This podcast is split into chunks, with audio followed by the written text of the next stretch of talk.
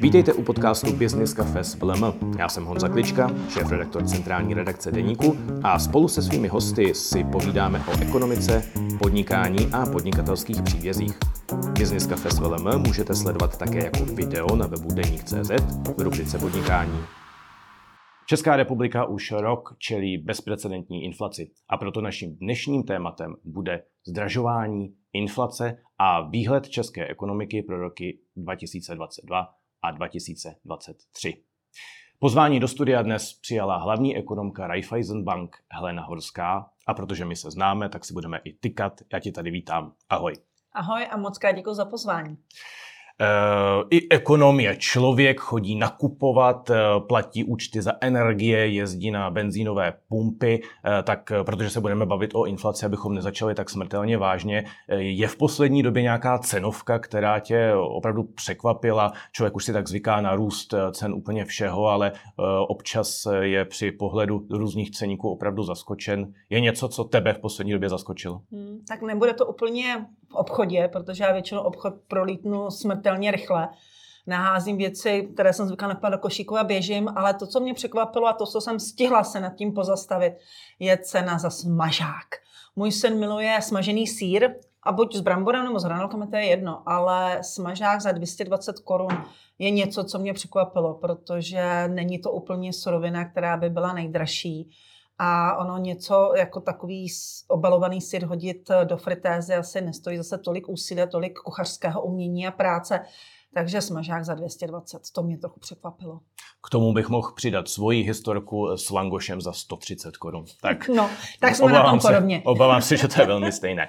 E, nicméně e, tématem eh, dnešního pořadu je inflace. E, Česká národní banka teď zpřesňovala svoje výhledy, eh, otevřeně mluví o tom, že na podzim roku 2012 čeká inflace kolem 20%, eh, v příštím roce oni hádají inflaci už jenom 9% a na tu vysněnou inflaci, tedy ty 2%, eh, které se nám dneska zdají naprosto nedostižné, tak se chtějí dostat zhruba za rok a půl. První otázka je proto logická. Je takovýhle plán, předpoklad Národní banky vůbec reálný? Hmm. Tak já začnu vlastně, jsou to tři body. To znamená, jak bude inflace vypadat eh, letos v průběhu podzimu, jak bude vypadat příští rok a jak doufejme bude vypadat v roce 2024. Tak začněme letoškem, podzimem tam bohužel opravdu nemám uh, dobré zprávy. I když uh, se podíváme na meziměsíční přírůstky cenové hladiny, tak začínáme zpomalovat, což je dobrá zpráva. To znamená, ten, ta dynamika přírůstku inflace zpomaluje. Ale i přesto, i když by zpomalovala dál, tak ta meziroční čísla, která se porovnávají s loňskou cenovou úrovní, budou stále vysoká. A bohužel to doznívání toho růstu bude ještě pokračovat, takže opravdu nám hrozí podzimu inflace minimálně v blízkosti 20%, hmm. což je velký nárůst. Příští rok, to je další zajímavá otázka, my jsme tam trošičku opatrnější, protože co je velkým otazníkem je, je nastávající mzdová vyjednávání. Hmm. Pokud my nevíme, jak dopadnou mzdová vyjednávání nejen ve státní správě, ale také v podnicích, tak velmi těžko můžeme vlastně zpřesnit odhad eh, budoucí vývo, budoucího vývoje inflace. My tam i pro příští rok bohužel máme dvoucifernou inflaci v průměru. To znamená, že i inflace v první polovině příštího roku bude vysoce dvouciferná. Nebude o něch, eh, doufejme, 20%, ale bude velmi těžkopádně, velmi těžko zpomalovat. A až v druhé polovině roku příštího roku, tedy roku 2023, začne zpomalovat k jednociferným číslům. Kde se lišíme od České národní banky a bohužel tam nejsme takovými optimisty, že Česká národní banka zvládne ukočirovat inflace a stlačit si zpátky ke dvěma procentům. Hmm. Já si už myslím, že čelíme novému normálu. A to mám pocit, že Česká národní banka zcela ignoruje ve své prognóze. Celá automaticky počítá s tím, že se jí inflace možná samočině sklouzne ke dvěma procentům, to znamená k jejímu inflačnímu cíli.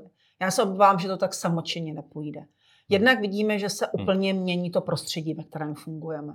Není to jenom ta rozjetá mzdová vyjednávání, o kterých nevíme, jak dopadnou, ale je to také nová globální realita.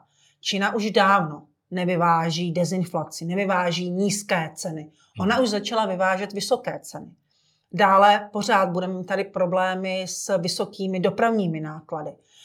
Čelí firmy budou dál čelit relativně vysokým cenám energií, i když a to doufáme, z toho vrcholu, z hmm. toho extrému se dostaneme s cenami trochu dolů, ale pořád v porovnání před covidem, v porovnání s lety 2015-2019 budou ty ceny několikanásobné. Takže podle mě ten nový cenový normál znamená, že i ty přírůstky inflace nebudou tak nízké, jako jsme byli zvyklí v historii a že se musíme připravit na to, že ta inflace bude velmi, řekněme, neochotně zpomalovat eh, a za nás spíše zpomalí u hladiny 3%, to znamená blízkosti té horní hranice inflačního pásma. A že Česká národní banka navíc bude muset ještě něco dělat. To znamená nečekat se, eh, se takhle založenými eh, rukami a bude muset něco opravdu činit ještě v tom boji proti inflaci. Eh, co by tedy měla činit, protože víme, že vedení České národní banky se změnilo, eh, nové osazenstvo, alespoň tak, jak se zdá, není úplně eh, nakloněno tomu zvyšovat dále sazby. Co tedy budou muset dělat, aby tu inflaci ukočírovali a dostali ji, i kdyby třeba k tomu nějakému normálnímu, norma, novému, novému normálu, normálnímu. říkejme tomu nový normál, 3%. Mm-hmm. Tak eh, jenom okomentuju za mě Česká národní banka alespoň v tom, na tom srpnovém zasedání tak trochu vzdala boj s inflací na příští rok. To, že eh, se rozhodla eh, nezvyšovat úrokové sazby dál, dobře, na tom posledním černovém zasedání zvedli o výrazných 1,25% hmm. bodu víc, než čekal trh, než se obecně čekal. Ano, to už to zvýšení bylo velmi razantní, ale za mě i trh očekával, že i to srpnové zasedání přinese sice mírné, ale nějaké zvýšení sazeb. Nestalo se tak.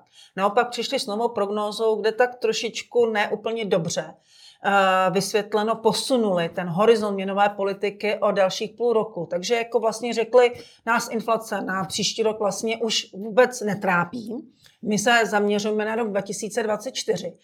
ale tím pádem sice nezvedli úrokové sazby, ale vytvořili si tlak na korunu. V zápětí Česká národní banka oznámila své rozhodnutí nezvyšovat úrokové sazby, koruna oslabila hmm. a Česká národní banka svými pokyny musela podpořit korunu a zabránit jejímu oslabování. A mimochodem to činila do celkem agresivně i na začátku července. Takže výsledkem je, že sice Česká národní banka nezvyšuje úrokové sazby, ale, ale musí intervenovat. velmi agresivně intervenuje na devizovém trhu. A co to znamená? Eh, znamená to, že odprodává svoje devizové rezervy, které naakumulovala v průběhu toho druhého závazku, který jsme měli, toho předchozího závazku, který jsme měli v roce 2013, a to je nepodporovat, naopak ji oslabit a výrazným způsobem si navýšila devizové rezervy zhruba až o 100 miliard eur. Tento polštář, který tady máme, je dobré rozpouštět. Souhlasím. Je to součástí i uh, zpřísňování měnové politiky, protože snižujete likviditu v koruně. Ale co je problém za mě? Že tato strategie uh, nemusí být, protože to znamená, že pokud Česká národní banka bude stejným intenzivním tempem takto intervenovat na devizovém trhu, tak je tento polštář, zhruba těch 100 miliard eur, může dojít třeba i za 11 až 12 měsíců, to znamená do roka. Mm-hmm. A v té době ale a to je velmi důležité. Ta inflace nebude ještě pod kontrolou, nebude zdaleka ještě pod kontrolou, bude dvouciferná. A ten, když uvidí, jak se blíží vyčerpání toho, toho intervenčního polštáře v devizových rezervách, bude nervózní. A co se stane? Koruna začne oslabovat. Česká mhm, národní mhm. banka bude muset ještě více intervenovat. A podle mě ten trh je vlastně donutí ještě třeba jednou, dvakrát, víckrát zvednout úrokové sazby. Takže za mě ideální varianta by byla možná ještě trochu zvedat úrokové sazby, signalizovat trhu, že Česká národní banka je tu od toho, aby zajistila cenovou stabilitu. Nejde o agresivní zvyšování, o drobné, které zároveň pomůže tlumit ty tlaky na korunu, které jsou teďka ve neprospěch eh, ve prospěch oslabování české koruny a pracovat s oběma těmito základními nástroji, nejenom s jedním, teď je to zrovna, teď jsou to zrovna devizové rezervy. Eh, když jsme zmínili českou korunu, to je samozřejmě věc, na kterou jsou citlivé firmy, jsou na to konec konců citlivé i domácnosti, protože se blíží zimní dovolené, eh, budou to řešit.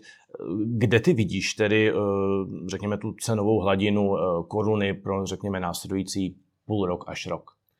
Když bychom měli situaci normální, tak se podívám na fundamenty. Podívám se na to, jak se vyvíjí vývoz české ekonomiky, hmm. jak se vyvíjí vůbec eh, vyhlídky české ekonomiky uh, a tak dále. To znamená další argumenty, bohužel, ale jak jsme se teďka bavili, uh, ten trh teďka vlastně vůbec nereaguje na ty základní, základní. ekonomické ukazatele. Hlavní roli tam hraje teďka Česká národní banka, která tak trochu bojuje proti re, uh, vývoji v regionu, proti vývoji i v eurozóně. Takže je velmi těžké vlastně hmm. odhadovat. Ty teďka po mně nebo... žádáš, tak. abych odhadovala reakci ano, ano. České národní banky. Vlastně těžké vlastně, roz, uh, vlastně odhadovat její reakci. Za mě, myslím si, že Česká národní banka bude mít tendenci držet uh, českou korunu v koridoru minimálně v následujícím měsíců, řekněme někde blízkosti uh, 24-50. Hmm což je vidět i na té, mm-hmm. té reakci. Ale za mě, pokud bych chtěla bránit eh, tomu prosakování téhleté kurzové inflace, to znamená oslabování koruny do inflace, tak by musela postupně tu korunu eh, tlačit k silnějším úrovním, což znamená další a další, další. tlak na ty devizové rezervy. Nevím, jestli tohle bude kapacita a schopnost centrální banky jít do toho rizika, že vyčerpá ty devizové rezervy dřív, než ten trh ji začne věřit, že nastává obrat v ekonomice, nastává oživení, oživuje se export, inflaci mají pod kontrolou. Protože tohle podle mě v horizontu uh, půl roku až tři čtvrtě roku vůbec nemůžeme očekávat. Ty vyhlídky na oživení ekonomiky spíš spadají až do druhé poloviny roku 2023 nejdřív, spíše až 2024. Takže za mě vlastně ten velmi nebezpečný koktejl. Takže za mě já očekávám spíše stabilizaci české koruny, kurzu české koruny vůči euru ale to za přispění vlastně i intervenci České národní banky. Silným hráčem v této hře je samozřejmě i vláda, eh, která a tu už jsme taky zmínili, ta má zase eh, ve svých kartách eh, mzdový vývoj minimálně u těch svých zaměstnanců. Eh, Národní banka prosí vládu, aby zbytečně moc nezvyšovala mzdy, proti tomu samozřejmě stojí odbory, které chtějí logicky co nejvyšší růst mest, aspoň pro státní zaměstnance. No a někde mezi tím jsou soukromé firmy, které možná mohou, možná nemohou zvyšovat mzdy, každopádně lidé za nimi chodí a ty mzdy eh, kvůli té inflaci eh, chtějí dál zvyšovat. Když, se podí, když zůstaneme u té vlády, Ona se snaží trochu pomáhat, vymýšlí různé tarify, mediálně to úplně nemoc zvládá. Ty si také vlastně pro vládu její, jedním z členů toho poradního, poradního týmu. Tak co radíš vládě jaká rychlá opatření můžou tady uh, udržet uh, dobrou náladu mezi lidmi a firmami a pomoci? Tak já než se uh, dostanu k tomu, co radím, tak velmi krátce ještě okomentuju to mzdové vyjednávání. Protože souhlasím s tím, že vyjednávání o mzdách ve státní správě je velmi důležité, velmi důležitým signálem pro soukromou sféru. Proto si myslím, že opravdu ze strany i zaměstnanců eh, je určitý svý, svůj podíl v boji proti inflaci, je trošičku mírnit eh, tam mzdová vyjednávání, eh, mírnit ty mzdové požadavky. A když bychom zůstali možná... u konkrétních čísel, kolik třeba sama za sebe považuješ za snesitelné, jaký růst mest pro rok 2023 hmm. ve státní správě? Tak určitě se bavíme o jednociferných číslech a určitě se bavíme o selektivním nárůstu mest. Já si myslím, že i ve státní správě by mělo začít fungovat to, co funguje běžně v soukromé sféře. To znamená, dostává přidáno ten, kdo se zasloužil o nějaký vyšší výkon, to znamená, musí eh, teďka například v případě státní správy řídit daleko víc eh, žádostí o podporu, daleko víc práce a má také výkonnost. Zatímco lidé, kteří mají stejně práce, ne méně práce, by neměli být odměňováni víc, než odpovídá realitě. Takže za mě je čas také více rozdělovat eh, mezi státní zaměstnance i podle výkonu a podle zátěže. To je jedna věc. Druhá věc je otázka růstu minimální mzdy, nedej bože zaručené mzdy, protože to je jeden eh, z mých návrhů, které předkládám právě na velký nerv a to je zrušení zaručené mzdy, protože ta vlastně jednak je to prvek, který je atypický v systému, když se podíváme na evropský systém u zemí, které vůbec mají minimální mzdu, ať buď sektorovou nebo celonárodní, tak eh, princip zaručené mzdy tam eh, vlastně neexistuje. My si tím vytváříme vlastně podhoubí pro tu takzvaně mzdovou inflační spirálu, že jakmile zvednete minimální mzdu, automaticky se vám posouvá eh, zaručená mzda a já si říkám, proč tady tady máme odbory, když tady máme zaručenou mzdu. Buď budeme mít odbory, kteří budou tlačit svými vyjednáváními právě na růst mest. A nebo tady máme zaručenou mzdu, a to pak nemusíme mít ty mm. odbory. Takže proč tady mít dvojí systém, když zaručená mzda vlastně dělá práci za odbory? Takže pojďme ji zrušit. To je jeden z mých návrhů. A ještě se vlastně vrátím ke mzdám. Proč třeba já říkám, že bychom my i spotřebitelé měli pomoci České národní bance, bojovat s inflací. Jednak máme velkou možnost, to je v mém případě, že jsem odmítla pořídit a koupit synovi ten smažák za 220 a řekla jsem, hele, tak buď si tady za skoro stejné peníze dej něco, co má větší podíl bílkovin, větší hodnotu i, i z hlediska i uh, stravování. A také to je, to znamená ta naše volba peněženkama. To znamená, nebudu akceptovat jakoukoliv cenu, která mi je nabídnutá a budu se chovat prostě racionálně. Řeknu, hele, za tuhle cenu ne, radši si pořídím něco jiného. To je jedna možnost, kterou můžeme ovlivnit inflaci. A druhá možnost je, a to vím, že to není uh, moc příjemné a je to v náš neprospěch, ale možná si uvědomit, že když budu požadovat 10% nárůst mest, tak pak těžko můžu očekávat, že ta inflace příští roce bude nižší než 10%.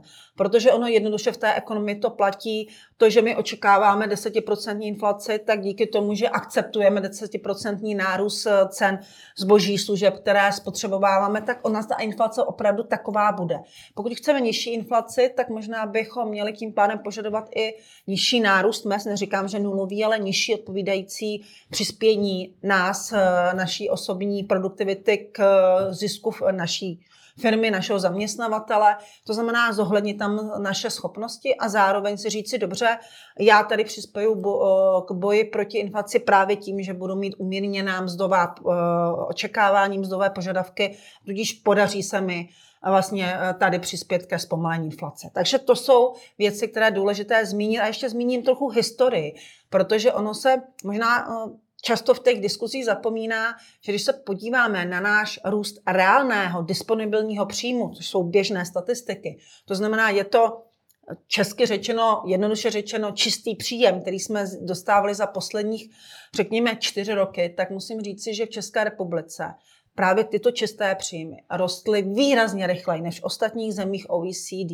A když se podíváte, proč máme také vyšší inflaci než ostatní země OECD, tak jeden z těch důvodů je právě uh, dynamický nárůst reálných čistých příjmů českých To jsou ty domácností. peníze, řekněme, vydělané, ušetřené a rozdané za Přesně covidu. tak. A jsou to také peníze, které právě prošly i státním rozpočtem a podle našich eh, odhadů, a tyto mimo, mimochodem odhady i udělala teďka Česká národní banka v inflační zprávě, a potvrzují ty naše výsledky, že vlastně to fiskální rozvolnění, no tomu říká fiskální párty, fiskální nezodpovědnost během covidu eh, se vlastně podepsala minimálně na jedné čtvrtině z naší celkové inflace. Takže to, že máme teďka tu naši inflaci i doma upečenou, Eh, existuje proto mnoho a vlastně argumentů. Jeden z těch argumentů je, že i růst těch reálných čistých příjmů byl výrazně nadprůměrný než jinde v zemích OECD a že také i ta fiskální nezodpovědná politika vedla k vyšší inflaci a právě se podílela minimálně jednou čtvrtinou podle České národní banky, dokonce jednou třetinou právě na dnešní vysoké inflaci. A když se vrátím k té své otázce, co by tedy ta vláda Eh, mohla udělat proto, eh, aby i ona nějak přispěla eh, k tlumení té inflace. Jsou to, to mzdy, to jsme zmínili. Je tam ještě něco, protože říkám, je tady několik pokusů dávat úsporné tarify, je slibováno něco i firmám, ale zatím tak jako nejasně. Otázka, jestli už není pozdě v tuhle tu chvíli. Určitě, co navrhuje NERV jako celek, je poučit se vlastně z toho fiskálního rozhazování těch peněz vrtulníků a cílit tu pomoc. To znamená, opravdu chceme-li a musíme pomoct eh, těm domácnostem, které jsou nejohroženější, i firmám, které jsou nejvíc ohrožené, řekněme, výrazným a prudkým nárůstem cen energií, tak je to, aby ta pomoc byla opravdu cílena.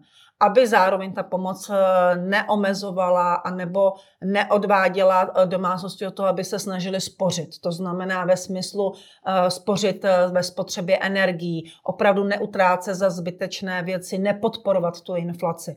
Protože ty důkazy jsou jasné, že to fiskální rozhazování, to rozpočtové rozhazování vlastně vede k té inflaci. A my tu inflaci nikdy nepředhodníme tím, že budeme zahazovat ty díry v rozpočtu ještě dalšími a dalšími penězi. Takže za mě ta cílená pomoc by měla být základním atributem veškeré pomoci, kterou by měl stát poskytovat. Proto chceme, aby vláda pokud možno ještě přehodnotila a do budoucna i přenastavila jakékoliv pomoci s energiemi, protože už tak trochu počítáme s tím, že vysoké ceny energií budou některé domácnosti tížit po delší dobu, nejenom po příští nastávající topnou sezónu, ale bude to něco, co bude české domácnosti, obzvlášť ty nízkopříjmové, trápit delší dobu. Takže ta pomoc té, řekněme, eh, krizové eh, pomoci by měla přijít na nějakou systémovější pomoc, trvalejší pomoc, která bude pomáhat těm lidem, kteří opravdu potřebují, kteří neumí si jinak pomoci investicemi do eh, energetické efektivnosti, investice do solárů, termálních čerpadel, kteří na tohle to nemají, tak jim pomoci, ale zároveň je neodvádí od toho, aby šetřili na energiích. A ta pomoc musí být cílená. To znamená opravdu tam, kde je potřeba a týká se to jak domácností, tak firm. Dále, co samozřejmě řešíme, je úspory ve státním rozpočtu, což je velmi, řekněme, aktuální a často téma, které eh, rozvíří diskuzi, protože jakmile se začne škrtat, tak samozřejmě ta česká nátura velí, ano, škrtejte, ale ne u mě, škrtejte u souseda, Eh, vedle ve vesnici, ale u mě ne, mě, ať se to nedotkne. A to bohužel reálné není, protože když se podíváme na stav veřejných rozpočtů a zjistíme, že současná ekonomika vlastně neufinancuje současný stav veřejných rozpočtů, neufinancuje tu kvalitu a šíři služeb, který stát poskytuje, tak to znamená jedno, jedno a jediné. Buď musíme ušetřit někde, to znamená omezit eh, služby, omezit státní aparát, a nebo zvýšit eh, příjmy pro státní služby. A pokud chceme najít nějaký kompromis, tak je to vlastně hledání třeba 50-50, to má 50 na 50, jak snižovat výdaje, tak zvyšovat příjmy. Ale ten problém, a to je eh, potřeba si tady říci, je hlavně na straně výdajů. Že když se podíváme, jak se roz, rozevřely nůžky mezi uh, výdaje a příjmy veřejných rozpočtů, tak hlavně se rozevřely ty nůžky na straně vyšších výdajů, ale co je podle mě a to bylo nezodpovědné od předchozí vlády, snižování právě eh, těch daňových příjmů a obecně příjmů státního rozpočtu, to je potřeba stabilizovat. Takže minimálně ta minimalistická verze je opravdu se podívat na nadbytečné výdaje ve státní správě, ale je potřeba stabilizovat a to spíše na vyšší úrovni i daňové příjmy České republice. Samozřejmě eh, ekonomika česká je závislá hodně na eh, průmyslu. Eh, je to skoro 40% hrubého domácího produktu.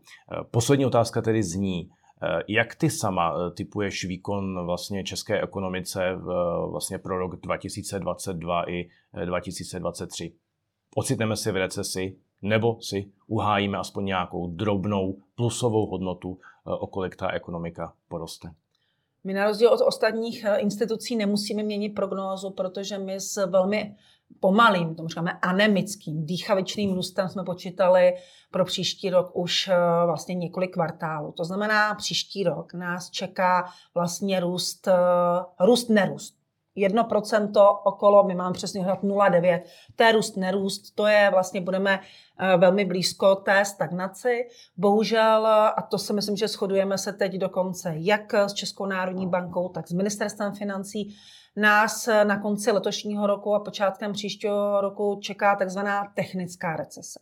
Jinými slovy, bude to mezikvartální pokles ekonomiky právě z důvodu eh, vlastně průsaku i vysokých cen energií do, do produktivity, do výkonnosti ekonomiky a zároveň, a to už vidíme teď, dochází k poklesu zakázek. Ale abych nemluvila vlastně o všech těch zlých věcech, eh, tak mám tady jednu dobrou zprávu, za kterou jsem i strašně ráda, protože teď poslední data za průmysl ukázala, že automobilový průmysl, který nás během covidu, naší výkonnost ekonomiky i výkonnost našeho průmyslu stahoval dolů, tak je tady určité světilko naděje, že právě zase naopak ten automobilový průmysl může být tomto okamžiku a v následujících měsících ten stabilizátor, který naopak udrží eh, výkonnost průmyslu, řekněme, okolo nuly, protože se ukazuje, že automobilový průmysl jako jediný průmysl dokázal výrazným způsobem navýšit zahraniční zakázky. Navíc, navíc tady máme i odloženou domácí poptávku. Vemte si, kolik lidí čeká, jak už dlouho na nový automobil. Takže automobilový průmysl, celý ten sektor navazující na automobilový průmysl může tentokrát pomoci ekonomice se držet kolem té nuly ale počítáme s tím, že zakázky bohužel budou klesat, protože klesá zahraniční poptávka, i domácí poptávka následně bude také klesat. Takže budeme se tak trochu uh, míchat a komí, uh, komíhat kolem uh, té nuly. Jednou budeme v mínusu, jednou možná nad nulou.